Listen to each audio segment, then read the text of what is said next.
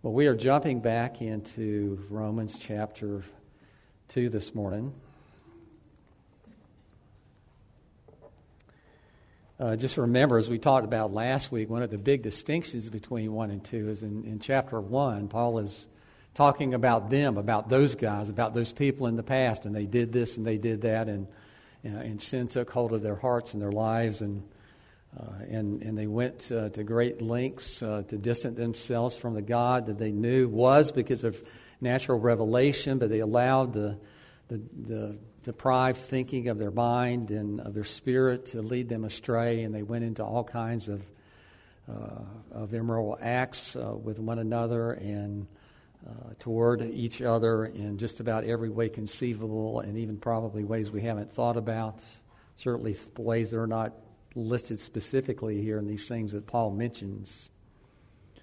But he's talking about they. And so when we hear they, we're always thinking about them. Look how bad they are. You know, uh, those, those sound like really bad people. They, they, they, they, them. They are doing things that I wouldn't do. And I really do believe that this is a literary trap on, the, uh, on Paul's part. He does this on purpose. Because as soon as he shifts into gear in chapter chapter 2, it's no longer they or them. Now it is you. I think Paul is using an opportunity here that preachers do very often, and that is to give each one of us an opportunity to reevaluate ourselves where we're at right now. We need to hear that message over and over again. Because it's so easy for us to begin to focus on what other people are doing and not really pay much attention to what we're doing or what we're not doing that we ought to be doing. Paul is speaking to that sinful nature that is in every one of us. Some of you may believe that you're not really capable of doing really bad things any longer. The only reason you haven't done anything like that, perhaps at this point, is because God has His reins on you and He has not allowed you to go where your heart would carry you. God is the one who has put us on course, and God is the one who must keep us on course. We have not the ability to do it on our own. Sometimes, would you describe yourself as having a stubborn and unrepentant heart? Those times when we're so focused upon the sins of other people, and, and, and let's face it, there have been times when you thought things like, I would never do that. I could never do that. We are very we are reformed in this church, and what I would say to you is this: is if you haven't done those things, it's for one reason. That's because God has prevented you from doing it. He gets all the credit, not us. Not in one, not one inkling, not one ounce of credit do you and I deserve for anything. He gets all of it.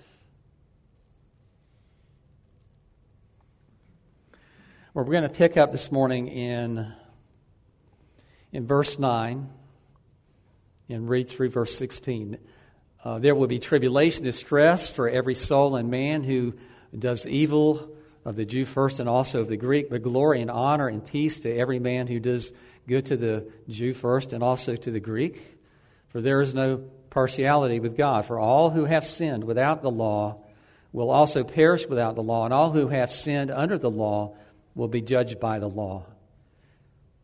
For not the hearers of the law are just before God, but the doers of the law will be justified.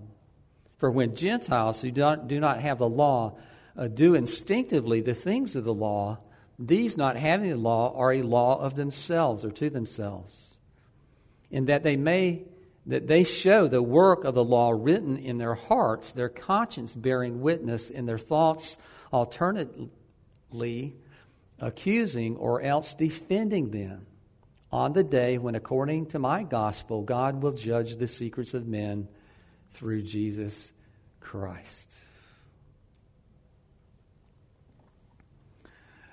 we need to talk a little bit about this distinction because you're going to see this happening a great deal in the book of Romans. That Paul very often makes a distinction between those people who called the Jews and those people who called the Greeks in some places, and other times the Gentiles.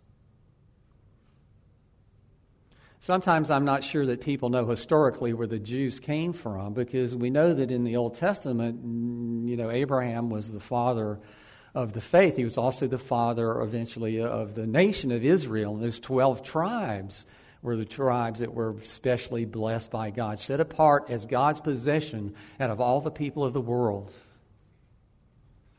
If you're familiar with the Old Testament history, you know that the kingdom was united only for a short time uh, in, in the days of David and then Solomon. And then there was a division. Judah and Benjamin went one way, the other 10 tribes and, and Levi went that way, but the other nine tribes, they fell into idol worship, etc., etc., etc., went a long way away from God, and they were invaded by the Assyrians, the ancient Assyrians, and they were carried into captivity, removed from the land. Now, eventually, some people came back in there. But we know that by the time uh, uh of Jesus, this area called Samaria, this is what we're talking about.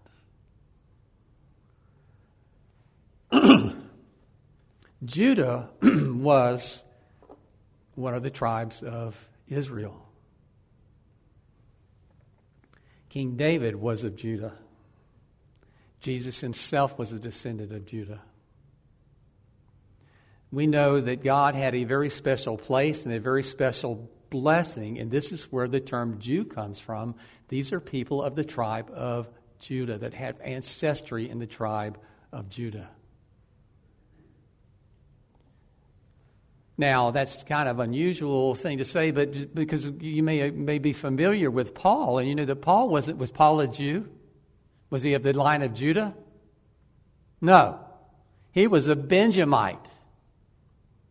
So you need to understand something that this term Jew eventually came to be applied to all of those people who had remained there in that southern kingdom after those days of division, etc., etc., etc.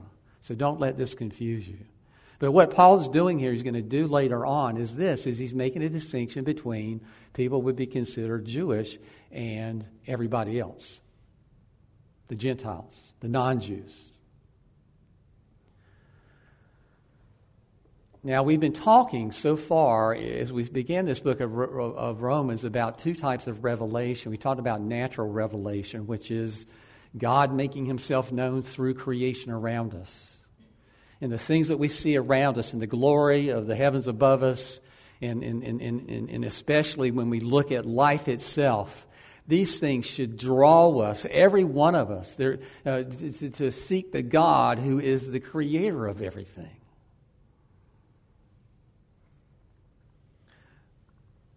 That form of revelation is sufficient to declare people guilty and without excuse. No one can say, I did not, there's not a person that has ever lived that can say, I did not know. That excuse will not hold for anyone in God's court, ever. The Jews were specially set apart, Israel initially, because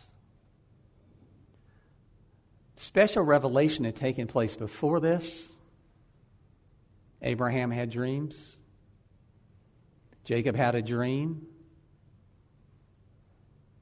Others had visions. The prophets, God raised up prophets like Moses being the first one. Moses being the first one also to begin to write down special revelation in print.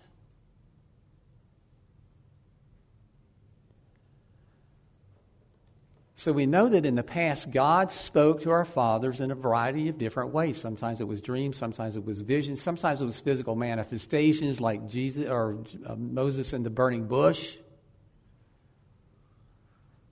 The column of fire and smoke that went before Israel as God led them through the wilderness, just a manifestation of God's great presence there with them. But it was in the days of Moses that God began to write scripture First of all, through the prophets of old, and in the New Testament, through the apostles, who were also prophets. We talked about this a little bit last week, and I just want to get into it a little bit more now, and that is this is, is, is those that have had the gift of special revelation, because special revelation is what is necessary to bring someone to a saving knowledge eventually of Jesus Christ, of your desperate need for a Savior. Without it, you can't get that message.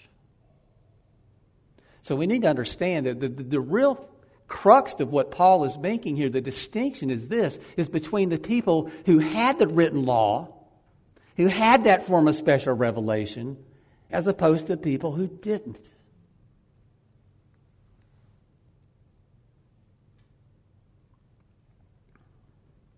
Moses began to write the Old Testament. It was added to, the, scriptures were added to as time went by. And eventually, all of those books that we have in the Old Testament were, were incorporated into the Old Testament of the Bible. The Jews had that advantage that set them apart in a special place compared to everyone else. Everyone else was left to nothing but natural revelation. The Jews had natural revelation, but they also had the Word of God, that special revelation that He gifted to them. Everyone else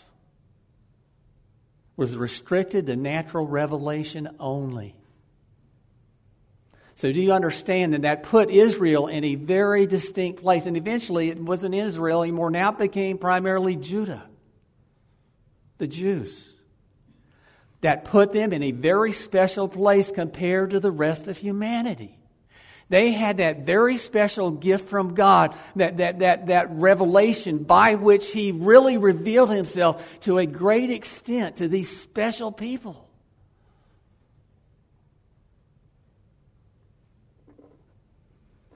Today we know this that the Church of Jesus Christ, there is a unity between Jews and non Jews. There is no longer that distinction anymore. Along came Jesus. Jesus was the greatest means of special revelation that God has ever utilized.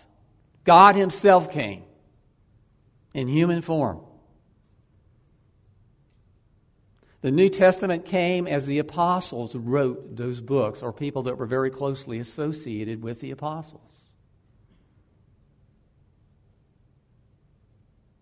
The Jews, up until the time of Jesus, they were restricted. They had those Old Testament scriptures, but they, that's all they had. Is Jesus in the Old Testament? Yes. There's all kinds of things in the Old Testament, but it's really foundational kinds of things. There's a sense in which the New Testament is only a greater elaboration of what's already present in the Old.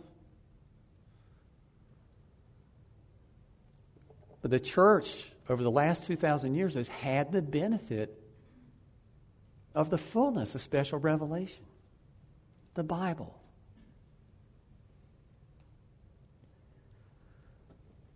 There are people in the world today who will never see a Bible and they'll never hear the Word of God. Because that's true, we need to say shame on us.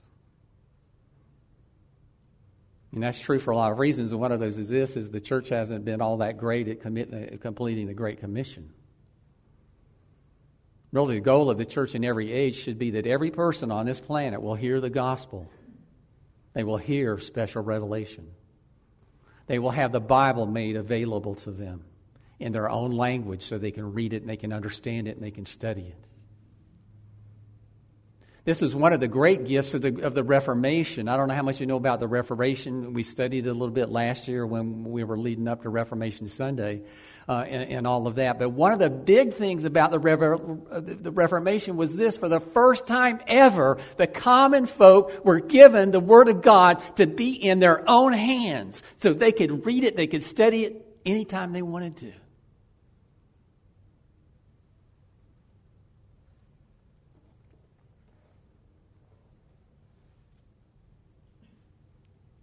Some people have had big advantages, and we're one of them. But just like with advantages, very often, there also comes responsibility. We've been given more, therefore, more is expected of us.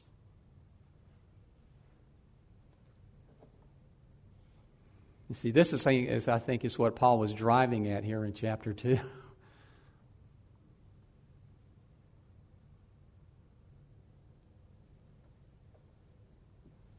we are, of all people that have ever lived, the least excusable. Not the most, because we've been given a decided advantage over everybody else. We've been given the Word of God. We must take advantage of it.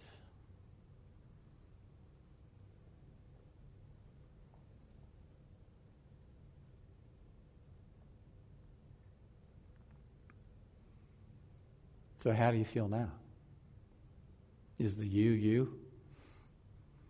Or is Paul talking about somebody else?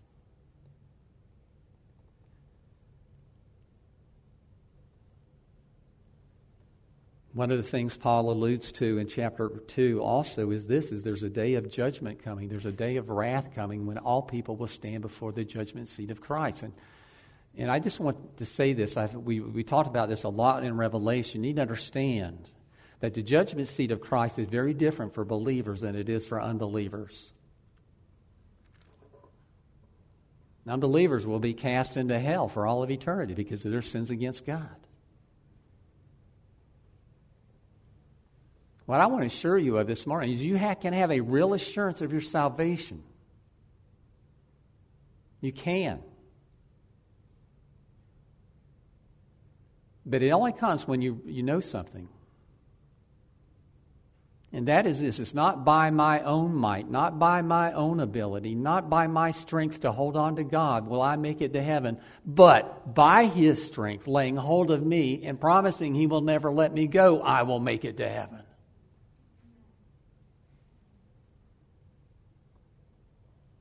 It's easy for Christians sometimes to have a condescending attitude toward other people. It's easy for Christians sometimes to jump to conclusions about, well, I would never do something like that. How could somebody possibly be such a nasty, rotten sinner as that person is? But again, I just want to remind us this morning we're saved by grace from beginning to end. Every bit of it is grace. God sustains us, God has brought us to where we're at. We're special people only because God has said to us, You are my special person.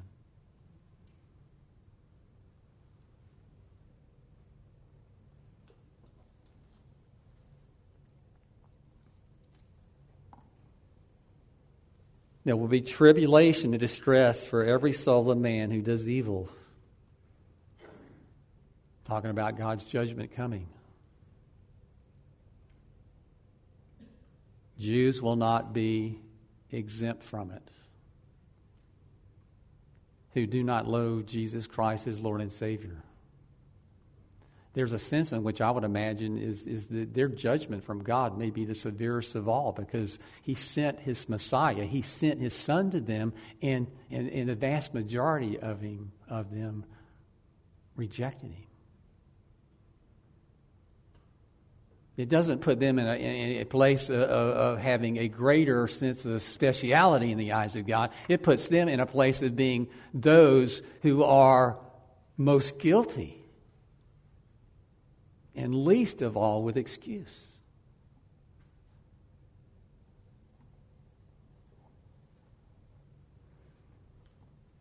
People who have not had the, the, the benefit of special revelation, they will be judged on a different standard. The standard is not the Word of God. The standard is going to be whether how they responded to natural revelation. If they sought out that God that makes himself known so very clearly in the things that take place around us, and even we ourselves.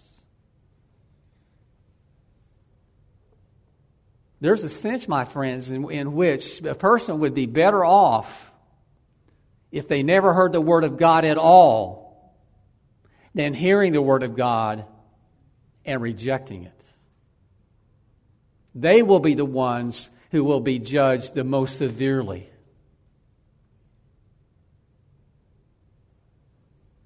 Whether they're of Jewish descent or Gentile descent. Verse 11 For there is no partiality with God.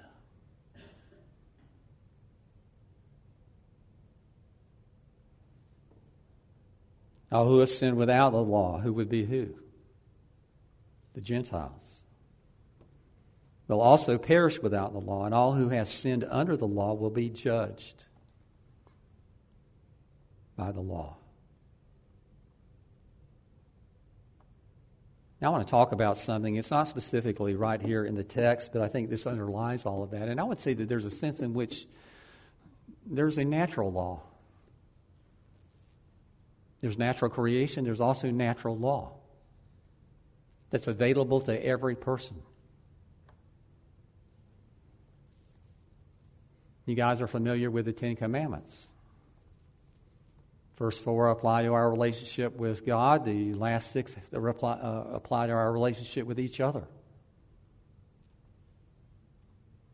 There's a sense in which those Ten Commandments are written on everybody's heart, in particular, those last six. Everybody knows. Everybody knows. Everyone's without excuse when they murder because they know it's something they should not do because they certainly wouldn't like it if someone murdered them. That's nothing but common sense. Forget about everything else. That's just common sense. If you don't want to be murdered yourself, then why in the world would you ever think about murdering someone else? But people do it all the time. And it just goes you to show you the depravity of the human heart. People do those kinds of things. They're going against what they know inside is wrong. If you don't want to be stolen from, don't steal from someone else.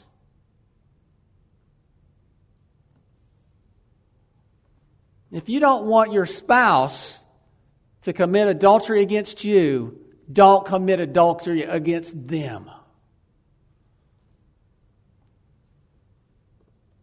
If you don't want anybody telling lies about you, don't lie about other people.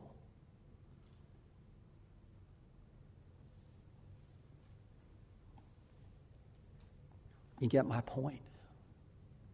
Jesus summarizes this natural law that everybody knows in a little sentence in the Sermon on the Mount in chapter 7 Do unto others as you would have them do unto you.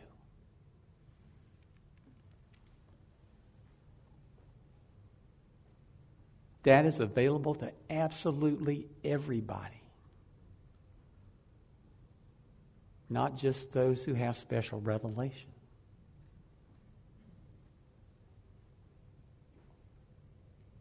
Just think how the world would be. Just think how the church would be if everyone really lived according to that basic fundamental principle that everyone is aware of. Don't do anything to someone else that you would not like for them to do to you. How much better, how much different will the world be as a result of it how different would the church be as a result of it? If we simply lived what we all know is right to do.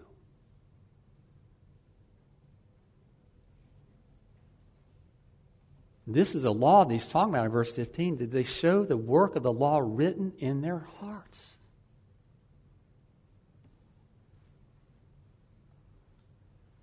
As far as excuses go, where does that render everybody? None.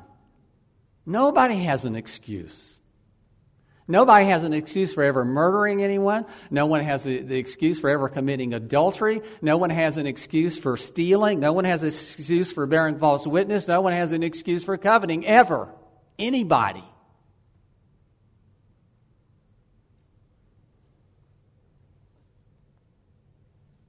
See, in those last six commandments, what God is doing is inscripturating what we all know is true.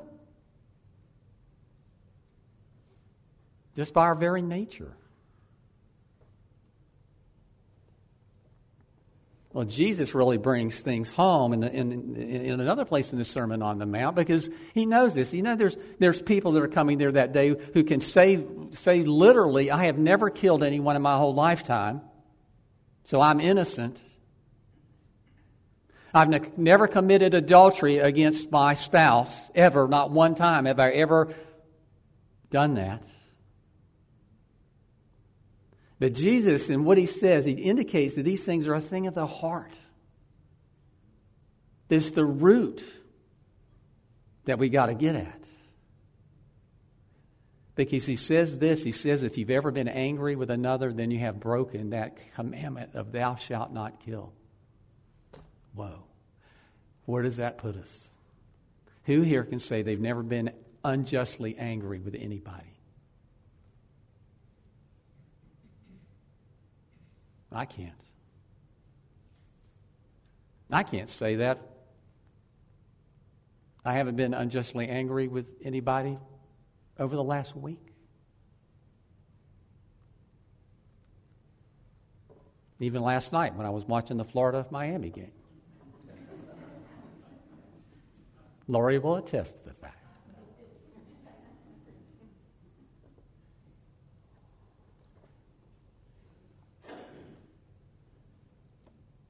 See, this is the you. The you is everybody. Not just a special class of really, really, really, really bad sinners that are worse than everybody else.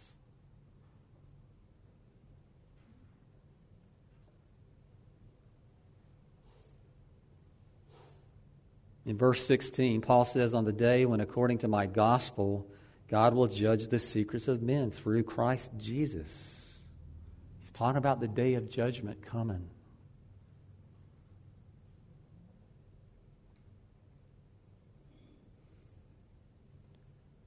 It's pretty scary when we think about the reality of God. And, and one of those things is this is we may have secrets from one another. I have secrets from Lori.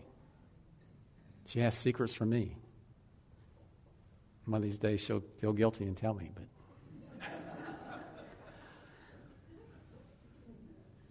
We do. But the fact of the matter is, is we never have a secret from God. He knows everything. He sees everything. He hears everything. He reads the intentions of our very heart. He knows when we say one thing and we mean something else. You are a storybook. He knows you like you don't know yourself.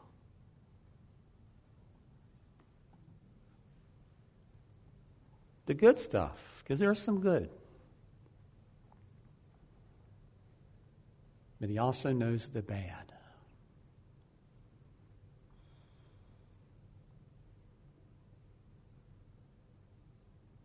And it'll all come to light when that book is opened. I've wondered about this. Are we all going to be standing around when this is all going on and we're going to hear God talking about stuff that Charlie Barker did and we're all going to be going, oh. I can't believe he did that. I don't think that's what this picture is going to be like at all. There's something that I was reading about this week that really kind of brought things home for me, and that is this: is there's an intention for the law. There are a number of intentions of the law, but one of them is clearly this it's to bring us in awe of the greatness and the wonder of our God. I mean, how many times have you looked upon the Ten Commandments as that? We look upon it as a list of do's and don'ts, right? To keep us out of trouble, the way we think. How do I stay out of trouble? Well, I do those things God told me to do and don't do the things He told me not to do. I keep myself right with God. But the truth is this is God's principal reason for doing for giving the law to start with, and its principal reason for creating to start with is to bring people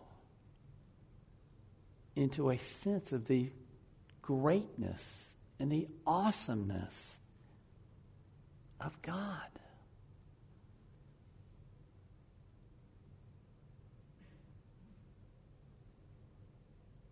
We don't talk about awe here. I'm talking about A W E.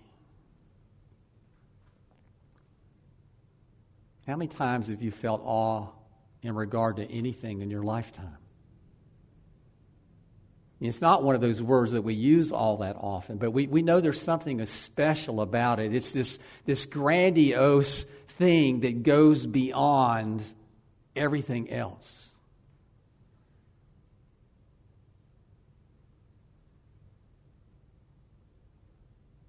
But I would challenge us this morning to begin to look on things like the Ten Commandments from a different light. It's not just a list of do's and don'ts. It's a picture of what, our, what an off filled relationship with God looks like.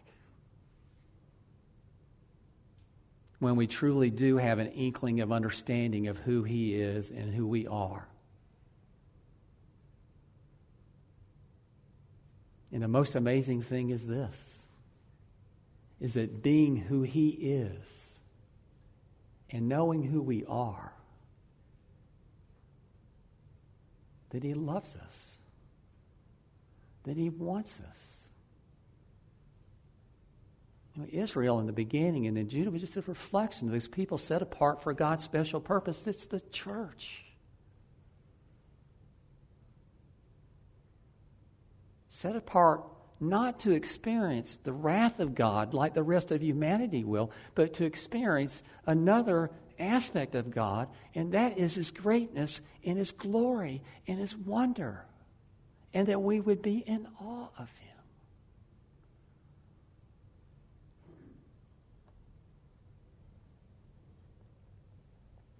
This is what worship has to do with on Sunday morning.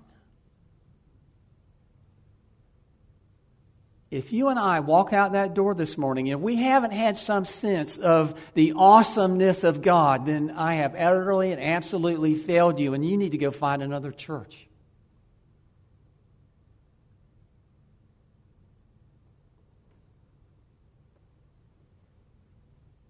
That's what my job is.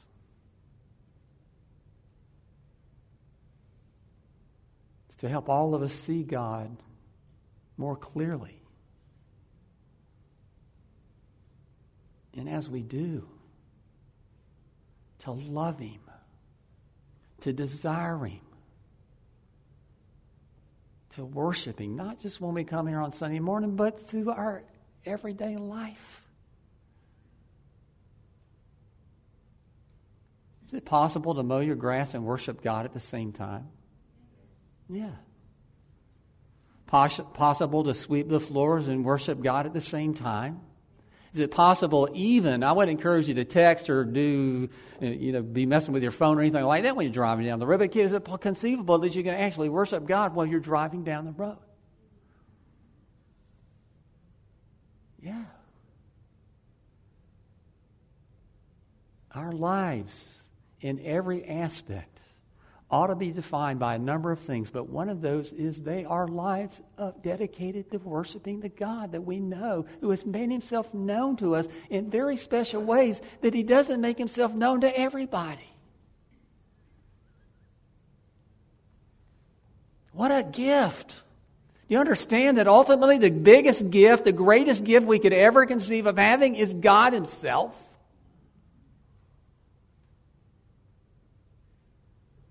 And that's what he promises.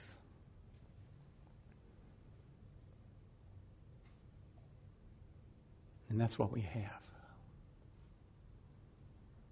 But it can always be enhanced. That's what we're talking about. Enhancing our relationship with Him with every breath that we take.